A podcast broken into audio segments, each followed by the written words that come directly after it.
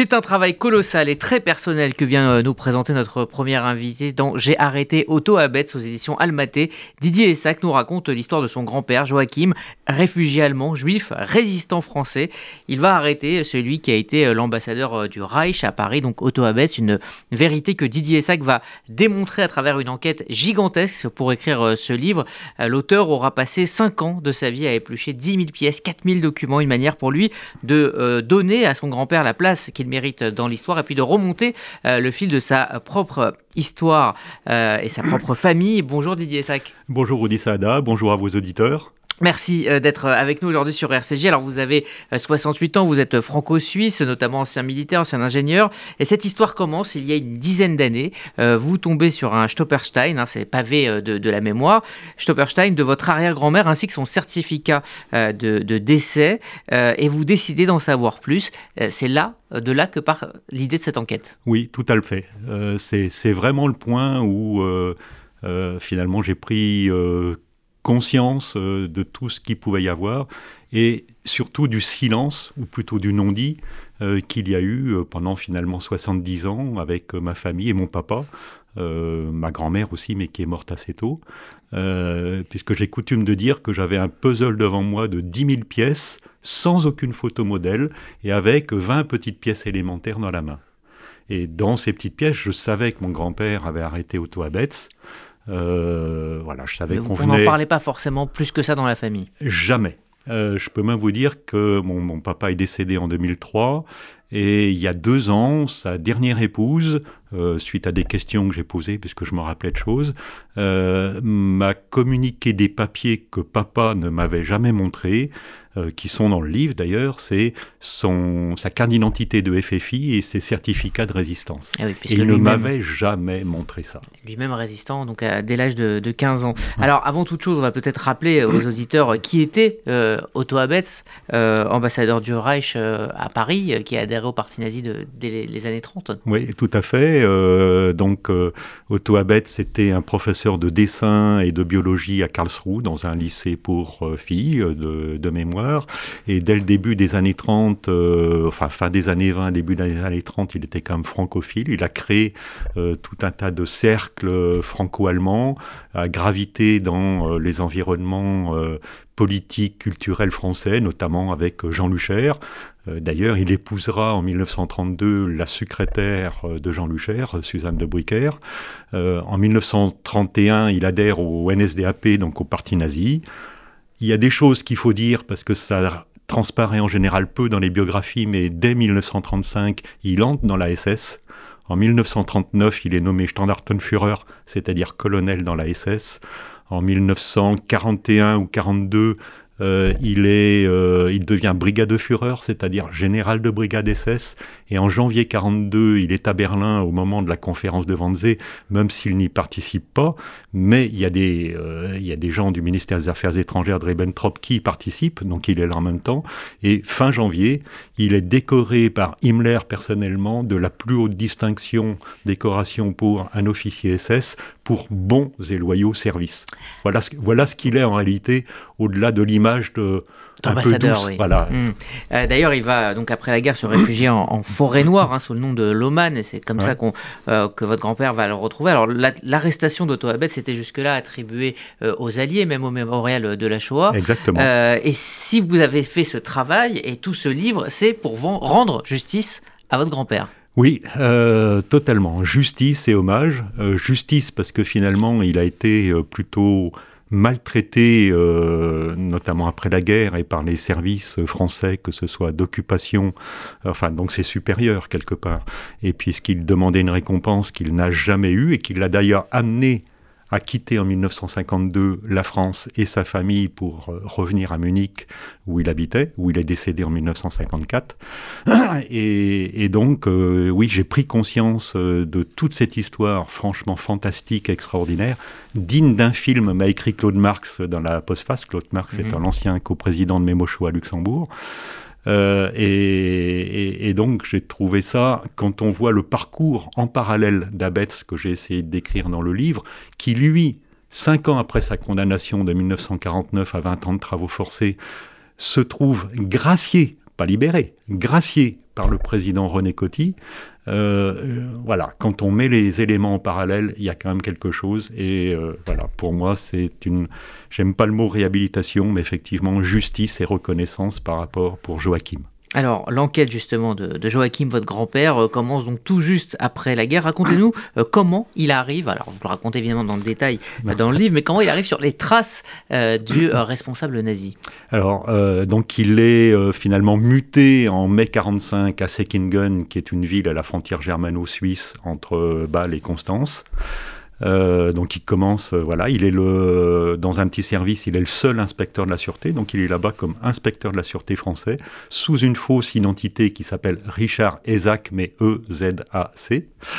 Euh, et en septembre, après avoir déjà arrêté pas mal de monde, hein, quand on regarde les rapports, eh ben, il tombe, il commence à arrêter un dénommé Scheffler, euh, donc il emprisonne, et puis il continue, il arrête à un moment donné euh, la nièce du professeur Todt, qui était le ministre de l'armement euh, nazi. et il bouscule un petit peu des gens, et un jour, il a un coup de fil, et on lui dit... Monsieur Isaac, vous vous rappelez, vous m'avez vu la semaine dernière, il avait bousculé quelqu'un. vous connaissez Otto Abetz? Il dit, ben oui.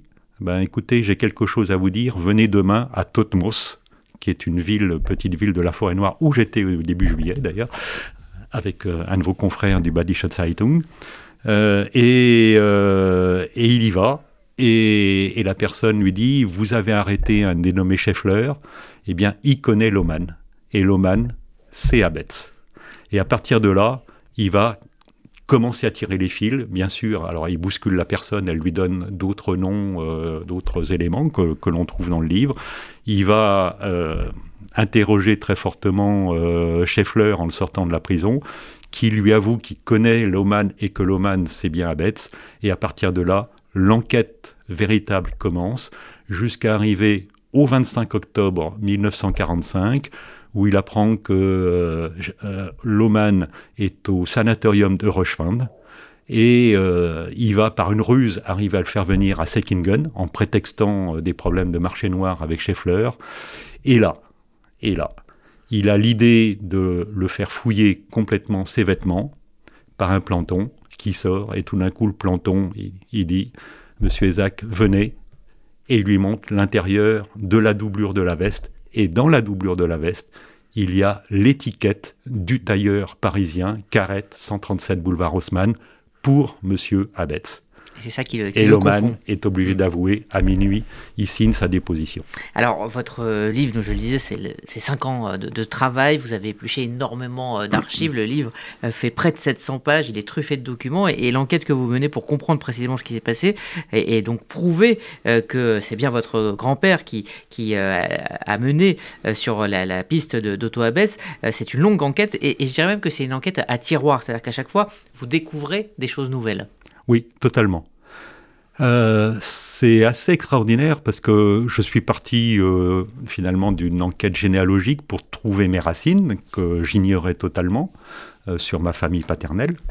et puis Pologne et Ukraine au niveau de alors, famille. Pologne du côté de mon grand-père, qui était la Prusse à l'époque, et Ukraine pour ma grand-mère, qui est née Faktorovitch, qui est née à Kremenchuk, dont on a parlé il y a deux mois, puisqu'un centre commercial a mhm. été bombardé par des missiles russes.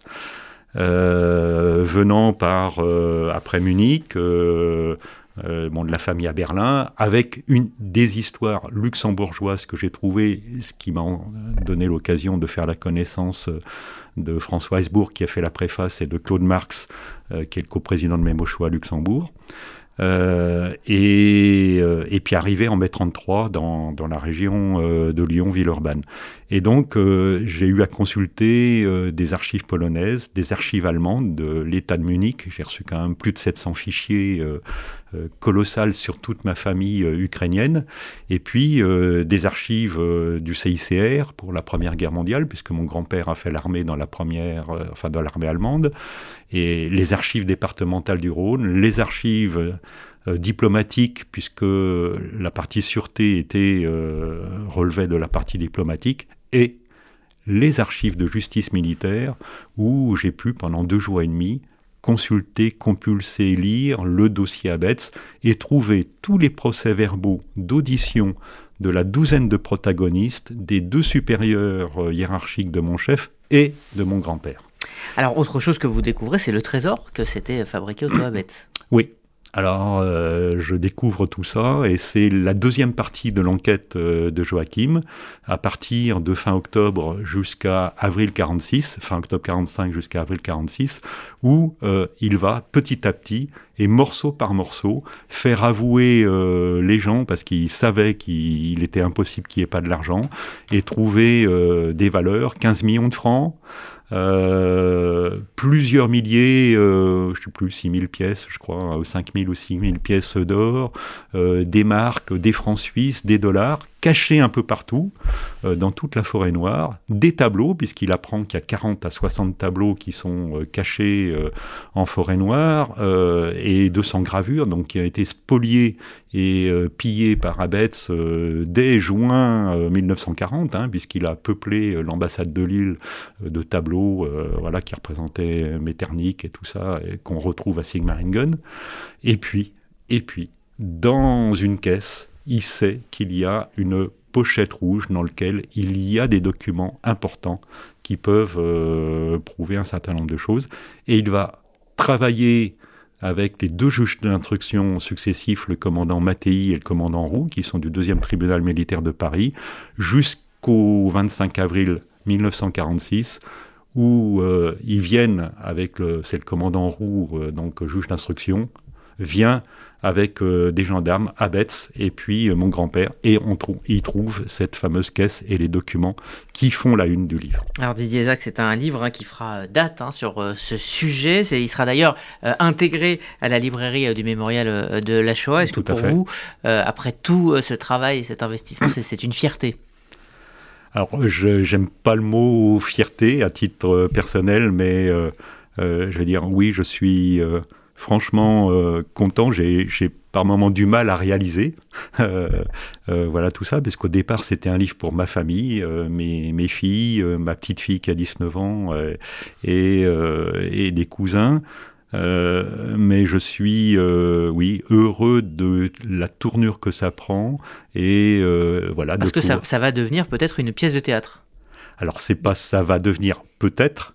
Ça va devenir. Ça va devenir une pièce de théâtre. Euh, la pièce est, on va dire, terminée. On est en train de la, de la relire, de, de, la peaufiner et pour pouvoir faire ça. Et puis, euh, s'il devrait y avoir une bande dessinée, puisque je suis en contact avec euh, la maison d'édition des Ronds dans l'eau, avec le soutien du ministère des Armées déjà. Donc, on, on, va être dans la phase de recherche de financement pour préparer ça pour les années futures. Donc, une histoire qui va se perpétuer, celle donc de votre grand-père, on va dire une petite histoire dans la grande histoire. voilà, ça s'appelle J'ai arrêté Abet. C'est une énorme enquête euh, de euh, Didier Essac et c'est donc la collection Reflet d'histoire euh, de chez Almaté. Voilà, merci Didier Essac d'être venu nous présenter ce livre. Bah, merci à vous, monsieur Saada, et merci à vos auditeurs de m'écouter.